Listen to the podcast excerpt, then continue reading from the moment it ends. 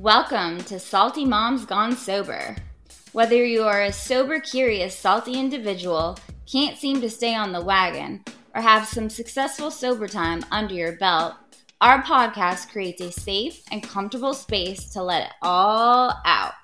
We can't guarantee anything but a good time and chill vibes.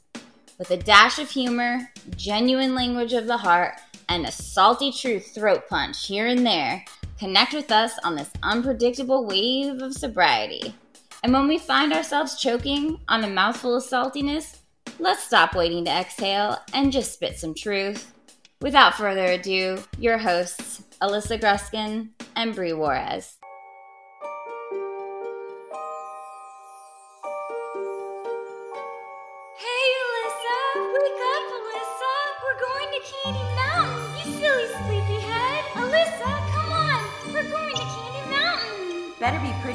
Pretty. Is the recording studio burning down? We're going to Candy Mountain, Alyssa!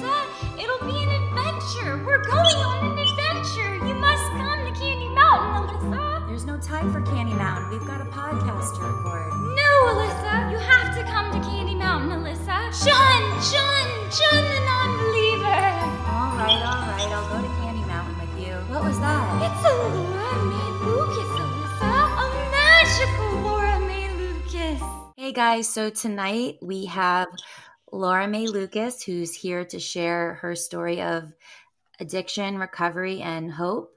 And, you know, we're pretty grateful for you to be here tonight. If you want to go ahead and take over and start sharing your story. Hey, um, yeah, so I'm Laura Mae. Um, I've been sober for almost seven years. My sobriety date was on Christmas Eve of 2015 and it really my sobriety journey really began a year prior to that when I first attempted to get sober. That first attempt didn't really take because I didn't do anything to support my recovery. I just thought being sober was quitting the substance. So I didn't uh, go to any meetings or any, I didn't take care of my mental health. I just put down the substance and was That hoping that's intro was what would gold. keep me sober, but that didn't end up happening. And then finally, I arrived at my sobriety date uh, that on that day. So anyway, at that time, I worked for a cleaning company, and I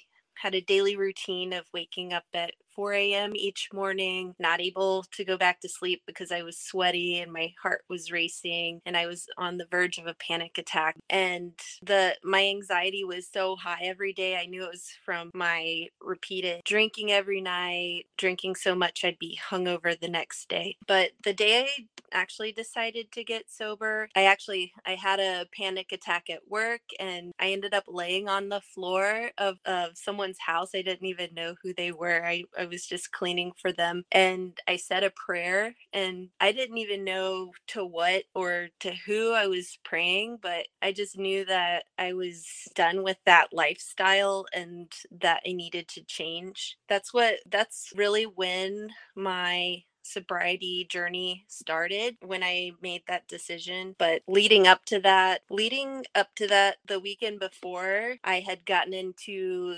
a altercation with a man at a convenience store next to my house. And that was actually like a, a physical fight that had never happened to me before. And then also that weekend, I got locked out of a friend's house in the middle of Jackson Ward late at night because apparently I made I made out with someone's boyfriend. And so I'd say my life at that point was a complete and total wreck.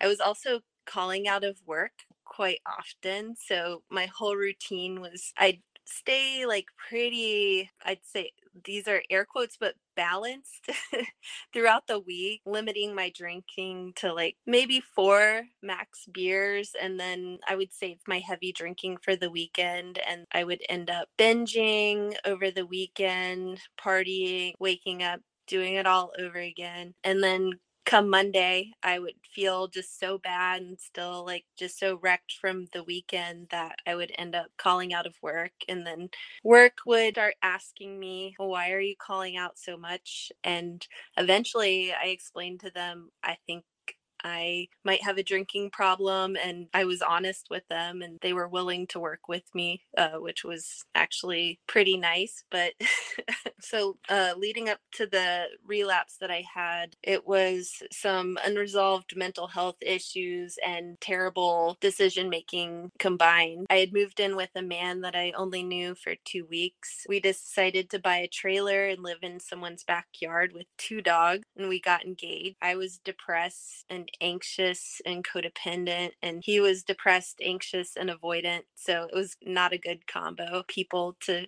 be together in a small space, not knowing each other very long. And I had also been kind of fantasizing about romanticizing, fantasizing about drinking again. And I think that was like the first sign I was about to have a relapse. And I kept telling myself, if I can always go back to drinking if things don't work out, which they didn't work out. So that's exactly what I did. It actually took me several months to get sober again and the whole expression once you quit your substance it's actually doing push-ups uh, or i'm sure i'm messing up that saying but it's definitely true like i went completely back to drinking only it got way worse um, i went from zero to a hundred. I just immediately started drinking day to night. I know for a fact I was drinking to cover up the pain from the breakup because I really didn't learn any coping skills during that time. Yeah, and it, anytime I tried to quit drinking, I would get shaky and nauseous, and my body would actually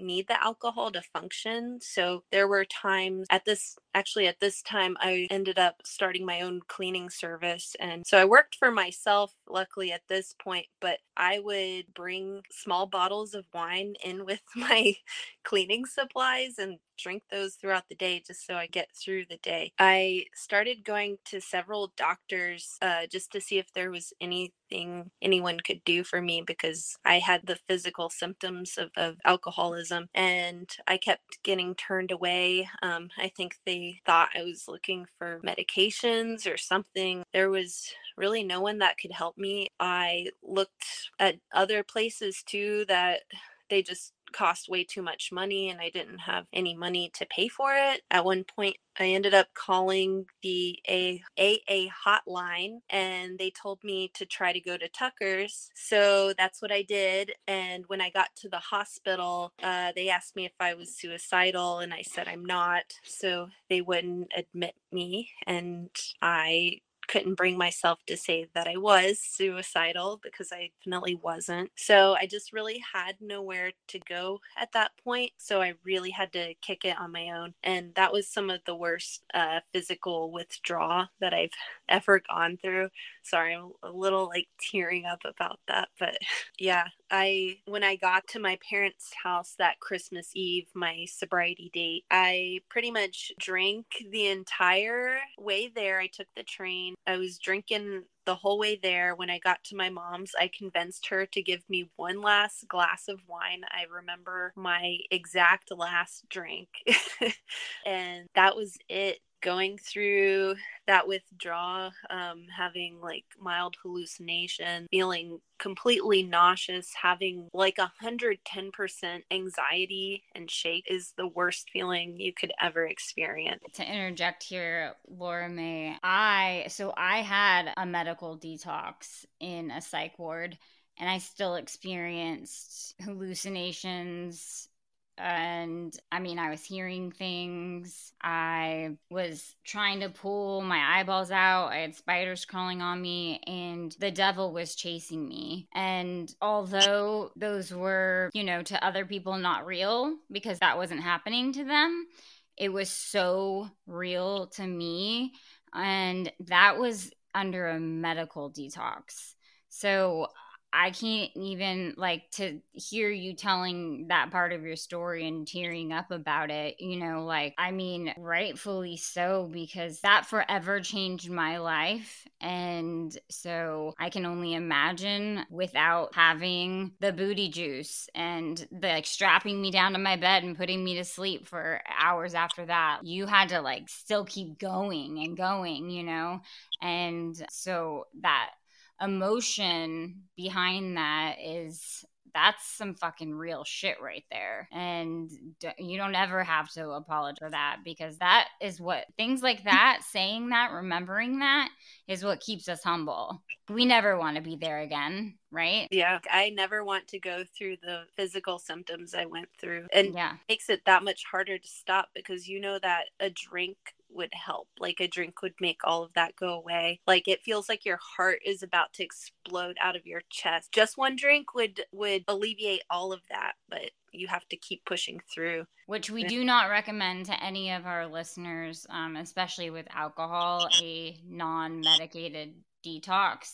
Yes, some can get through it, but it is the highest percentage detox of uh, fatalities. So please consult a physician if you are looking to do that. You do hear random stories where people do survive, such as Laura Mae, but is very rare. It's very rare. So, what did it look like after that? After, you know, you had that year where you were kind of on and off, on and off, and then you had this epiphany because you went through this horrible detox experience and you know your family at this point knew you promised them pretty much like i'm done. This is my last drink I'm not doing this anymore. Were you with your family during your detox or had you come back to Richmond? Yes, I was with my family and it was the worst Christmas for everyone ever. Um, yeah, and we were even talking about putting me in a um, a home, a recovery house is the term. And so I was looking into getting into a, a recovery house. We were calling places to see what was available and every single one said, "Yeah, there's room. The requirement requirement for this is for you to go to meeting every single day, etc. You have to be in the recovery program, etc. The only problem with going into a a recovery house for me was I had my dog and I was not about to leave her. And I know like recovery is more important than your pet. But for me at that time, I was let me just try going to meetings and having a discussion with the people I live with about putting alcohol in a place that that I can't reach or get to or where it's not like laying around everywhere. So I ended up going route. I made it my mission to start going to a uh, meeting every single day and I immediately found a sponsor and I found a home group. I started doing the program and I stayed very dedicated to that because I knew I couldn't do sobriety the way I did it before because it wasn't going to work that way. Building my life back up was it was quite a slow build because I kind of at that point lost everything. I was almost even kicked out of the house I was living in because I wasn't working, so I wasn't able to pay rent. I lost all my cleaning clients because I took so much time off to get sober. So I didn't really have any money to my name, didn't really have a place to live. I really didn't have a job. So I kind of just had to build my life back up from scratch. I started with getting a job at one of the cleaning companies I worked at before. And then I started going to therapy and dealing with all the underlying issues that caused me to drink. And then I also started volunteering for after school art programs to teach children art basically just i was trying to do anything i could to keep myself occupied to be of service to others and to stay you know keep my mind busy keep growing spiritually and as a person just in general and at that time i was also very interested in like health and nutrition. I was like newly sober and i kind of wrecked my body from all the drinking and and neglect and uh smoking and everything like i definitely wasn't in shape, but I wanted to start getting into it. And I had done a lot of like research on nutrition and on working out. And I thought it could be like a fun life and career transition to move into personal training. So I started just casually pursuing a personal training certification and I sat on that for a year. I proceeded to just clean houses for a while until I built up enough courage to actually apply for my first personal training job. Laura Mae, I think I remember having a conversation with you about this at my home group Awakenings because we, my undergrad is in, it's community health physical education you know things like that and you and i kind of hit it off talking about about that and you told me what you were working on doing and how excited you were, but also how there was a lot of fear there. There's a lot of fear. And even though it was something you were so passionate about. Like you talked about it as if you were like could already be doing it. And then I didn't see you for a while after that. And I don't know. I won't ever forget that conversation because you you were you were like emotionally attached to this idea of hey, this is this could be a future for me. This could be bring happiness to me and helping others and good for my body. All around a positive thing. And like fear's a bitch, you know, and sometimes it takes us longer to accomplish those goals but you fucking stuck to it, man. Yeah. And I think the thing that was really keeping me from pursuing that goal and that dream was I just didn't really see any any other person like myself in the fitness industry at the time. I wasn't what you would imagine a personal trainer looked like. Um, and my approach to fitness and wellness is to move your body for the sake of health and not trying to look a certain way. So that's uh, that's really how I got into powerlifting and and lifting in general because it was really fun to see how my body can perform. And with the powerlifting people I've met, no one really cares what you look like. It's how much can you lift, bro? That's what's important. Um, even that, tying your self worth to any amount on the scale or amount that you can lift or whatever is not never a good idea. But yeah, it seems like it's more about kind of like a camaraderie thing where cheering each other on to see can is she gonna lift this next weight up? And like when you do it and because it happens so fast and you do it and it comes down and it's just like people are like clapping and you're like fuck yeah i did it. And i unless you're in that i don't know if you people quite understand that satisfaction and that self-esteem building self-motivation self-efficacy and then you've got your passerbys that are seeing this happen too that could easily be inspired by something like that. And so I can definitely see how how that is how that could be really appealing to someone especially when you see yourself as a little bit of an alternative perhaps person comparatively to societal personal trainers. For sure. And going back to your point about competing, for me, it's definitely it's not to be stronger than the next person, it's to be stronger than I was before. And I think that also kind of applies to anything in life. It's not really about being better than the next person. It's about being your better self the next day or the next opportunity. And that's kind of how i live my life now is just facing challenges that way. Can push yourself out of that comfort zone and and step into a little fear there's always something good waiting for you on the other side of that. Absolutely. And do you think would you say that that goes hand in hand with your your success and recovery? Definitely cuz there's times where you have to face challenges and you have to do it sober and you actually have to feel your emotions. You can't just cover them up and there's so many times I've thought to myself, "Wow, this would be so much easier if I were a normal drinker and I could just have have a drink. That is not my reality. And honestly, I would choose feeling all my feelings than being able to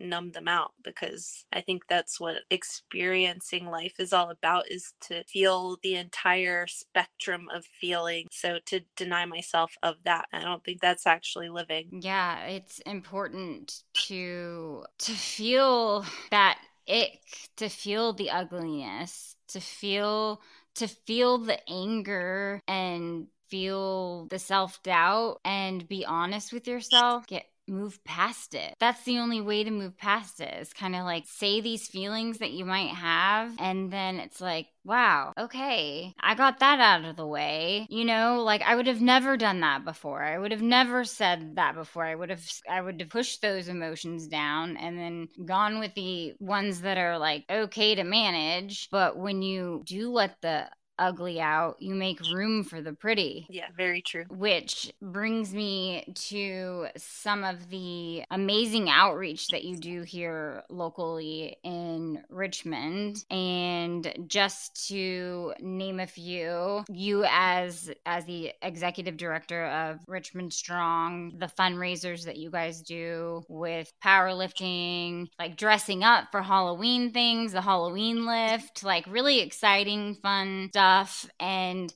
are are putting these together and planning them and putting them on and following through and people are enjoying them. The pictures on your Instagram like fun that people are having and this idea of keep lifting weird that you kind of came up with us maybe alternative people that don't look like your normal gym rat or whatever you know? There's like math equations and we're smart and we're all these things and we might be a little different but damn fucking straight we're gonna keep lifting weird and like I love that shit. What made yeah. you think of that? Um, I think it was a, a combination of just things evolving in their own way. So Richmond Strong, that's an organization that I founded. I did actually start that with a former coach of mine. It started as a monthly meetup group where really our mission was to bring people into the gym who otherwise felt marginalized in a traditional fitness space, such as women, LGBTQ plus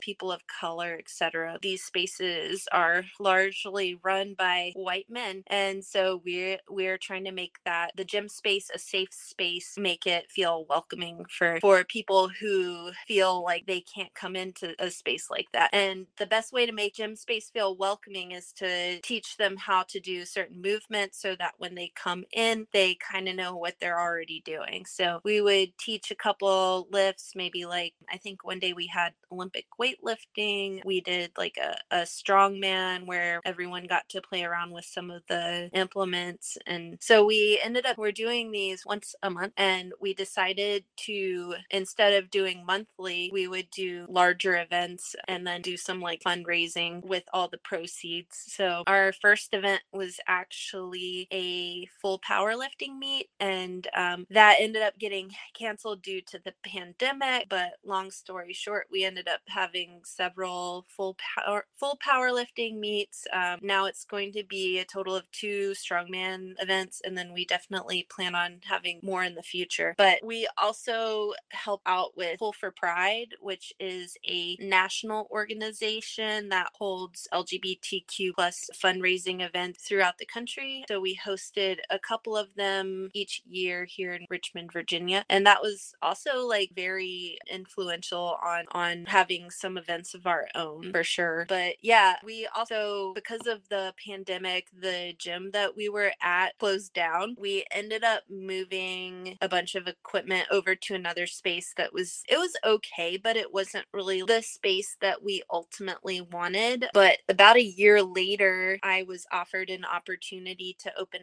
up a new space that would be an LGBTQ plus um, inclusive space, also a very body positive, just like come as you are fitness space that incorporates art as well. Um, so I ended up purchasing that equipment and then bringing bringing the equipment into that space. And so we kind of also like we run together. We're like a little pack. We've got the gym is called Body Arc, and then Richmond. We've got a lot of members from Richmond Strong in Body Arc, vice versa. So it's actually becoming quite a community of people, and I think it's the the people I've been looking for this whole time. I found tribe. So mm-hmm. Yeah, it sounds like it. Most of us don't know where we belong.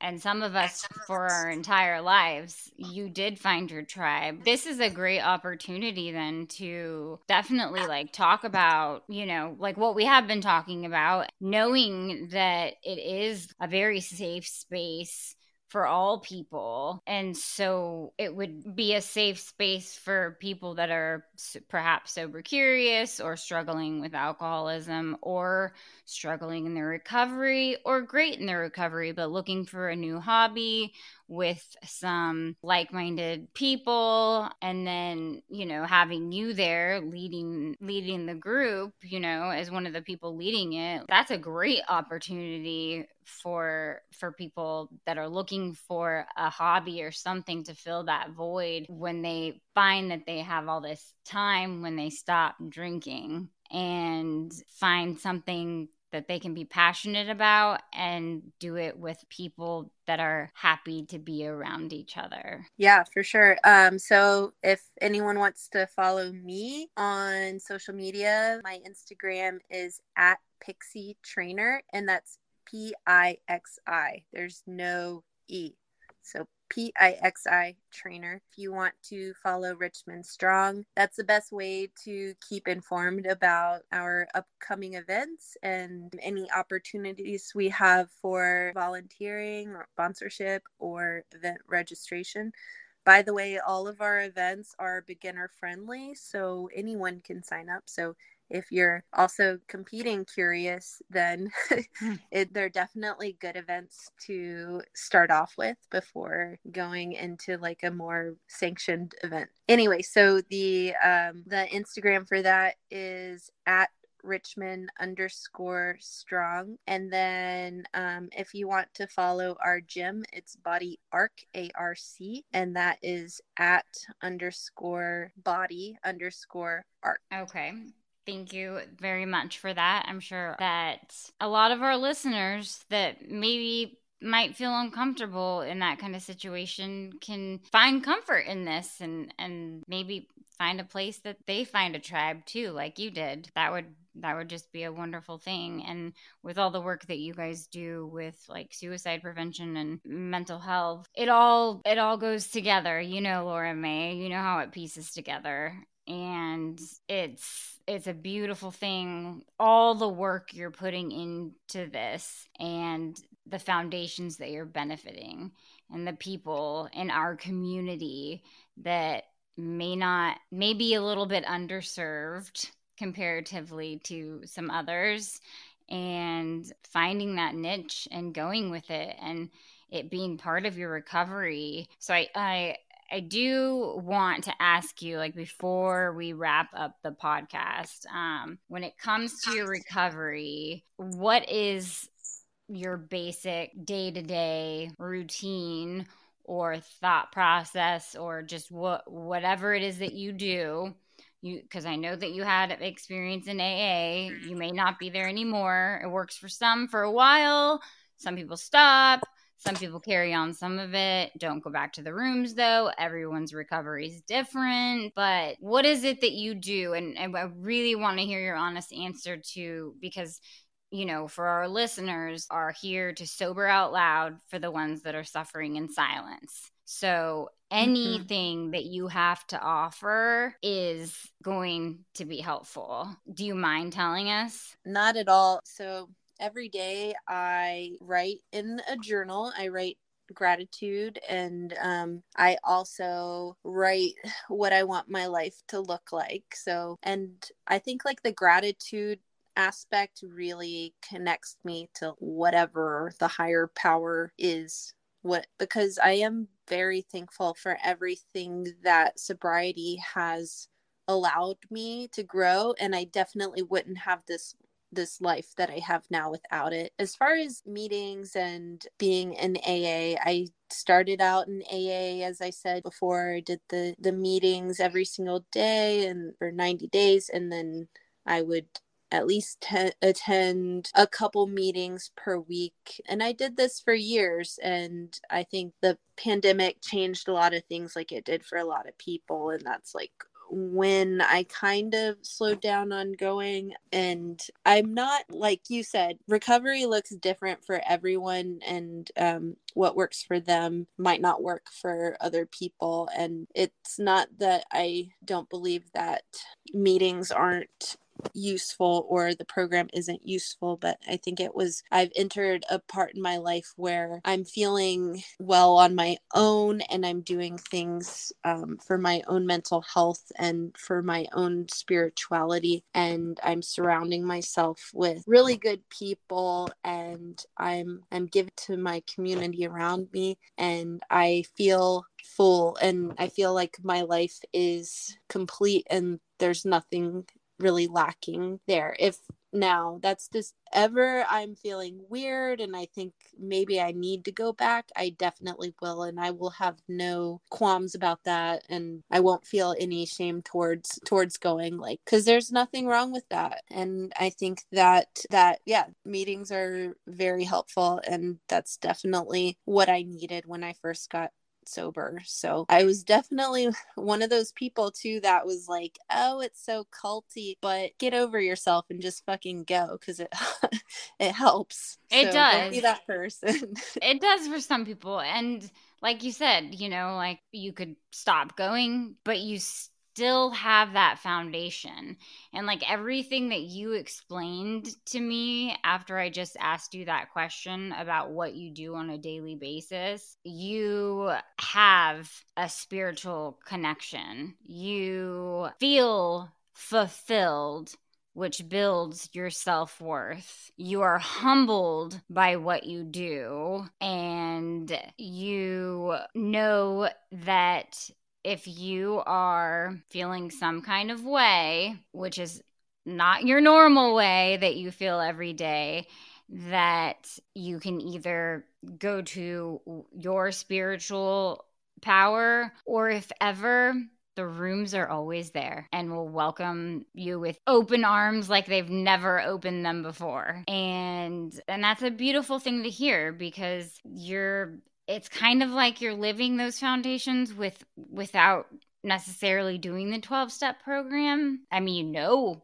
the 12 step program, done it before, but I think it's good for our listeners to just hear that you can have spiritual fulfillment, emotional fulfillment, behavioral changes, surrounding yourself with people that have the energy that you're looking for and and service. You said giving back service. The what you are a part of is giving back to the community of richmond. That is i mean you know in aa that's what keeps us sober. And there's nothing like giving back to to whatever it is. And you work your ass off to do it. Very admirable just really glad you could be here to share your story. Thank you. Is is there anything else, Laura Mae, that you um that maybe we didn't ask you? I don't know. You just kind of got inspired and you're like, I have this burning desire that I think I should say this and I want to say it before I leave. All I can say is